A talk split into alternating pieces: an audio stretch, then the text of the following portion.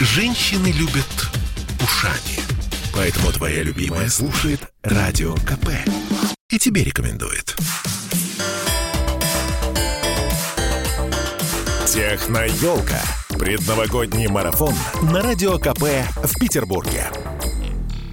Вот этот жутковатый позывной, это позывной нашей, собственно говоря, техно-елки. Пытаемся подводить итоги, как можем, Ольга Маркина и Олеся Крупанина. Ну, теперь перейдем от науки к, собственно, К экономике, к, к тому, что любит тишину. Деньги любят тишину, но мы все равно об этом будем говорить, потому что денег у нас нет.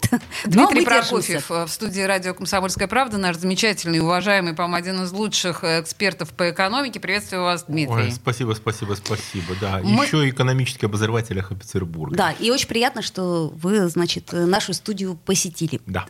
Итак, Слушайте, ну, э, наша задача сейчас э, некоторым образом подвести итоги уходящего года, некоторым образом что-то как-то заглянуть в будущее, да, посмотреть. Например, вот э, Минэкономразвития, мы знаем, что по итогам нам поставил э, рост российской экономики 4,3%. здорово же. После спада, который был в прошлом году, знаете, А, это вот после того Это коронавирусного года, Да, да? после коронавирусного года. Это как человек вот э, долго лежал, больной, там, да, болел, кашлял, а потом он пошел и говорит, о, хорошо, так он же здоров, он, смотри, как он хорошо идет. Да, прошлый это год весь пролежал там э, в коме, там, да, на препаратах, а сейчас он уже ходит, это классно. И это как в старом еврейском анекдоте «купите козу», да? Э, Боже мой, и так было тяжело, а теперь еще и коза, а теперь продайте козу. Так вот, коронавирус, да, это та самая коза. Но коза еще не ушла, заметьте. Коза Тоже не верно. ушла, коза ходит, и э, сам факт уже хорошая новость, что ну пока вот не вводят карантины, и слава богу.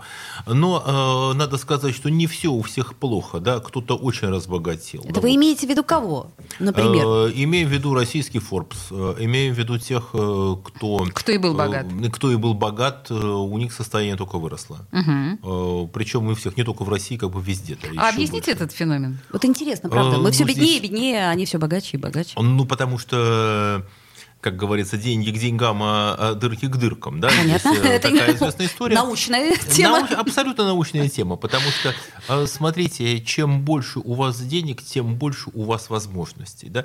Если у вас, если мы говорим о западном там Форбсе, да, то люди, у которых были деньги, в ситуации, когда ни у кого денег не оказалось, они могли купить все по гораздо лучшим ценам. Да? Они могли нанять лучших специалистов там немножко дешевле. Им не нужно было брать в долг во время вот этого карантина. Да так потихонечку и какие-то бизнесы их конкурентов, что-то такое вот позакрывалось, заработали больше. Все технологичные компании, да, пока все сидели там, э, смотрели в компьютер, да, они все заработали немножко больше. Плюс, есть сейчас ну, нам- плюс цена на... А у наших ситуация другая. Мировая экономика начала восстанавливаться а, за счет, в первую очередь, американских кредитов и низкой процентной ставки. Все выросло, все подорожал российский экспорт. Да, прекрасно. Все, что мы продаем на экспорт, все подорожало.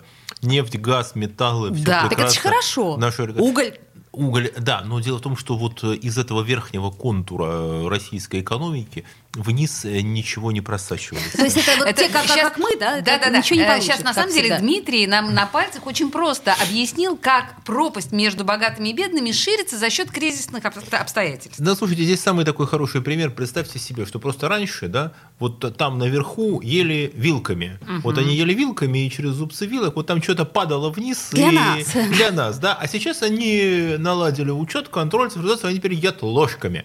И теперь из ложек уже ничего не падает, вниз и решение, что все. Вот там дальше вы здесь живите как хотите, как считаете нужным. Очень Так, высокохудожественно. понятно. Что касается Ну, рубля, вот смотрите, рубль у нас как вообще сейчас находится? Как он себя Ну, так чувствует? себе. Слушайте, В рубль... связи с тем, что, подождите, у нас нефть выросла в цене, у нас уголь вырос в цене. То есть, казалось бы, Э, Но рубль в цене не вырастет. Потому А что- почему? а потому что вот эта вся идея, когда говорили, давайте отвяжем э, рубль от цен на нефть, Да. да, так сказать, сдел- сделаем так, чтобы не зависело.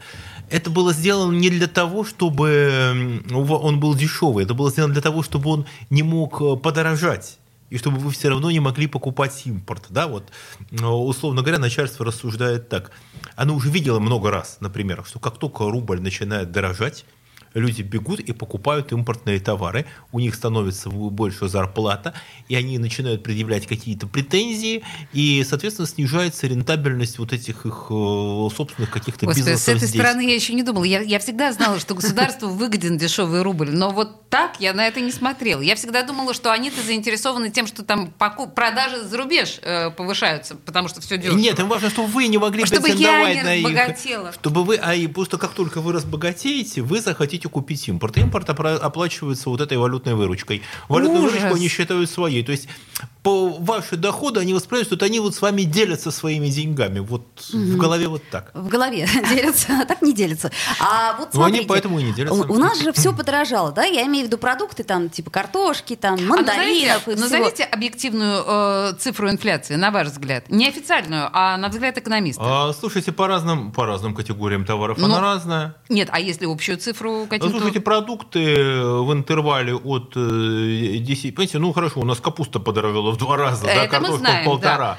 А, В среднем от э, 10 до 20. Принято. А по разным категориям, если считать, да? Так вот, собственно, подорожали-то продукты. Они из-за чего? То нам говорят, что, значит, не урожай, год был неурожайный, а потом читаешь, да нет, нормальный год был урожайный. Не, смотрите, была такая история, был такой экономист и статистик Гиффин, который еще в позапрошлом веке обратил внимание на такой феномен. Во время э, вот, продовольственного экономического кризиса в Ирландии, он говорит, денег ну, людей не было совсем, да, вот, вот, вот просто реально люди, вот, а продукты дорожают. Мне как не мог понять, говорит, ну, ну, по идее должны они дешеветь, но раз у людей денег нет, да, вот, Ну, поч- логично почему, же, почему, да? да, почему растут цены? И он объяснил, у нас растут цены на продукты именно потому, что у людей нет денег. Слушайте, так это же логично. Подожди. Не совсем. Смотрите, какая история. Это Если Оля у вас, э, мы довольно много тратим на продукты от своих доходов, да, там от 30 до 40 процентов. Это много.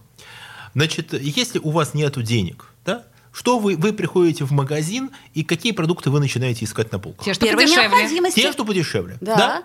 Как это выглядит со стороны человека, который смотрит отчет о продажах, от производителя нашего замечательного наших продуктов?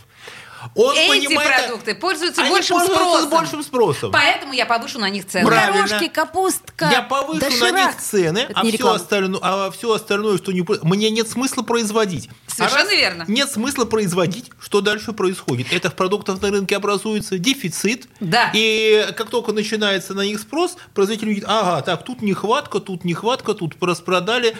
Мне надо повысить цены, раз это все улетает. Как Всё, просто и вот Дмитрий это, все работает. объясняет. Ну, Слушайте, вот это- просто на пальцах. Хорошо. Так на пальцах Супер. экономика, она вообще простая Так, наука. а теперь давайте про тех, у кого, ну пусть немного, но есть немножко вот денег лежит отложено к Новому году, ну там, ну условно, ну, ну, ну полмиллиона, предположим. Вот как бы их повыгоднее бы хранить-то? Вот бивалютная, тривалютная корзина, то есть куда Слушайте, девать? если у вас э, речь идет о полумиллионе, да, то э, поменять наличные доллары и спрятать. Ага, то есть все-таки на доллары, да, поменять? А Если у вас вот должна быть аварийная такая подушка безопасности, потому что, знаете, как говорится, бакс, он и в Африке бакс, вот, э, которая у вас всегда, всегда будет такая ликвидная история. Вы, всег- вы всегда сможете, понятно, вы на них не заработаете, но вы, вот это ваша такая гарантия. А э, если то, что больше, да, вы можете, ну, какую-то, допустим, держать э, на, на депозите, хотя там ставки у нас все равно инфляцию не Минимальные, покрывают. да. Они не покрывают инфляцию, но они с ней, в принципе, сейчас равны. Вот сейчас, в принципе, они так подтягиваются, да, вот где-то есть уже и 7, и 8, и 9 процентов, по крайней мере, это лучше, чем вообще ничего.